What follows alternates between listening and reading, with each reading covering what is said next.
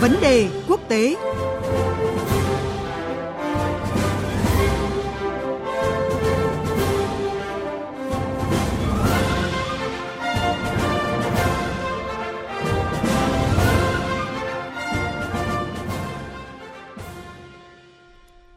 Thưa quý vị và các bạn, hôm qua Iran đã bất ngờ ra quyết định đơn phương ngừng vòng đàm phán thứ năm giữa nước này với Ả Rập Xê Út nhằm hàn gắn mối quan hệ cơm chẳng lành canh chẳng ngọt từ nhiều năm nay.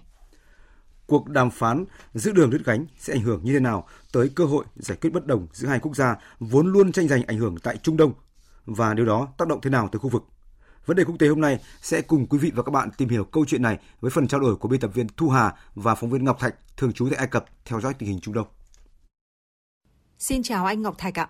Xin chào biên tập viên Thu Hà và quý thính giả. Vâng thưa anh, những tưởng là Iran và Ả Rập Xê Út đã thiện chí xích lại gần nhau sau nhiều năm đóng băng quan hệ ngoại giao, song Iran lại đơn phương đình chỉ vòng đàm phán thứ năm với Ả Rập Xê Út. Vậy theo anh thì vì sao Iran lại đưa ra quyết định như vậy ạ? Ả Rập Xê Út và Iran là hai đối thủ lớn và luôn đối đầu nhau ở khu vực Trung Đông. Căng thẳng đến mức mà hai bên đã cắt đứt quan hệ ngoại giao năm 2016 và tiếp tục đối đầu trong các cái cuộc chiến ủy nhiệm ở Yemen cũng như là vấn đề hạt nhân, vân vân. Trong bối cảnh căng thẳng như vậy thì việc hai nước ngồi vào bàn đàm phán trực tiếp thời gian qua được cho là một tín hiệu tích cực, góp phần tạo dựng ổn định và an ninh trong khu vực. Hai nước đã tổ chức 4 vòng đàm phán trực tiếp tại Iraq và đã được rất ít tiến bộ, vốn chủ yếu tập trung vào các vấn đề Yemen. Cuộc đàm phán thứ năm dự kiến vào tuần tới đã bị phía Iran đơn phương đình chỉ và không nêu lý do cũng như chưa đưa ra ngày ấn định tiếp tục. Theo truyền thông khu vực, Iran tạm thời đình chỉ các cuộc đàm phán do Iraq làm trung gian được cho là liên quan tới việc Ả Rập Xê Út vừa hành quyết 81 người bị kết án với tội danh giết người hay là tham gia các cái nhóm chiến binh. Người Ả Rập Xê Út theo Hồi giáo dòng Sunni, trong khi người Iran theo Hồi giáo dòng Shiite và trong số những người bị Ả Rập Xê Út hành quyết có 41 người theo dòng Hồi giáo dòng Shiite Thứ hai là việc ngừng đàm phán có thể liên quan tới các cái cuộc đàm phán hạt nhân ở Viên Áo đang bị bế tắc mà Iran lại muốn tập trung vào vấn đề này hơn. Thứ ba là việc ngừng đàm phán này có thể do yêu cầu từ một đồng minh nhằm chậm việc nối lại cái quan hệ với Ả Rập Xê Út, đồng minh chiến lược của Mỹ ở Trung Đông. Vậy thì đâu là nhân tố mấu chốt trong việc giải quyết mâu thuẫn giữa Iran và Ả Rập Xê Út thưa anh? Trên các diễn đàn quốc tế mới đây thì hai nước đều bày tỏ thiện chí, sẵn sàng nối lại đàm phán và xây dựng quan hệ. Tuy nhiên, Ả Rập Xê Út mô tả các cái cuộc đàm phán là thân mật nhưng mang tính thăm dò, trong khi Iran nói rằng họ đã đi được một khoảng cách tốt. Để giải quyết mâu thuẫn giữa Iran và Ả Rập Xê Út thì có rất nhiều việc cần phải làm. Như tôi đã nói ở trên thì Iran và Ả Rập Xút là hai cường quốc lớn trong khu vực có nhiều ảnh hưởng cả về chính trị, văn hóa, kinh tế và quân sự. Quan hệ hai nước được nhìn nhận như là kẻ thù không đợi trời chung và là đối thủ địa chính trị. Trước hết, đó là hai quốc gia theo hai dòng giáo phái lớn của Hồi giáo là Shiite và Sunni. Tại Trung Đông, sự kết hợp mạnh mẽ giữa tôn giáo và chính trị đã làm sâu sắc thêm sự chia rẽ giữa người Hồi giáo Shiite của Iran và người Hồi giáo Sunni ở Ả Rập Xê Út. Mâu thuẫn văn hóa tôn giáo này thì rất khó có thể hòa giải một sớm một chiều. Đó là chưa kể bị tác động hay là các thế lực lợi dụng để kích động gây xung đột và chia rẽ.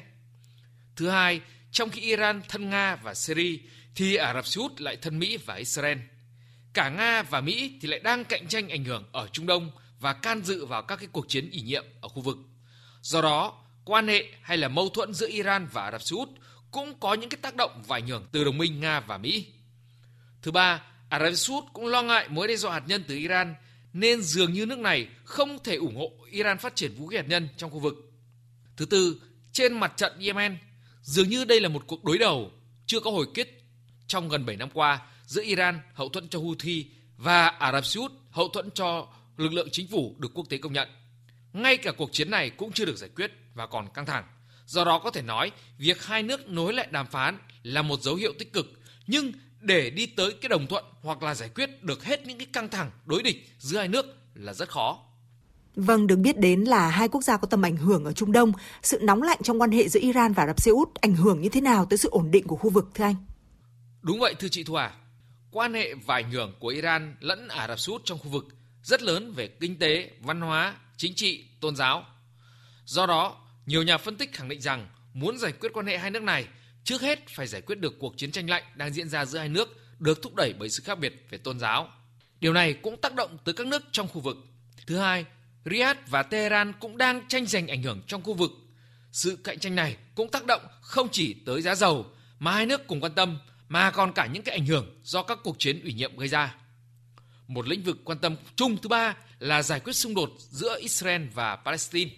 Cả Riyadh và Tehran vẫn đặt vấn đề của người Palestine và lo ngại việc Israel kiểm soát các cái thánh địa Hồi giáo và mở rộng sang bờ Tây cũng như khả năng phát triển vũ khí hạt nhân chưa được công bố của Israel.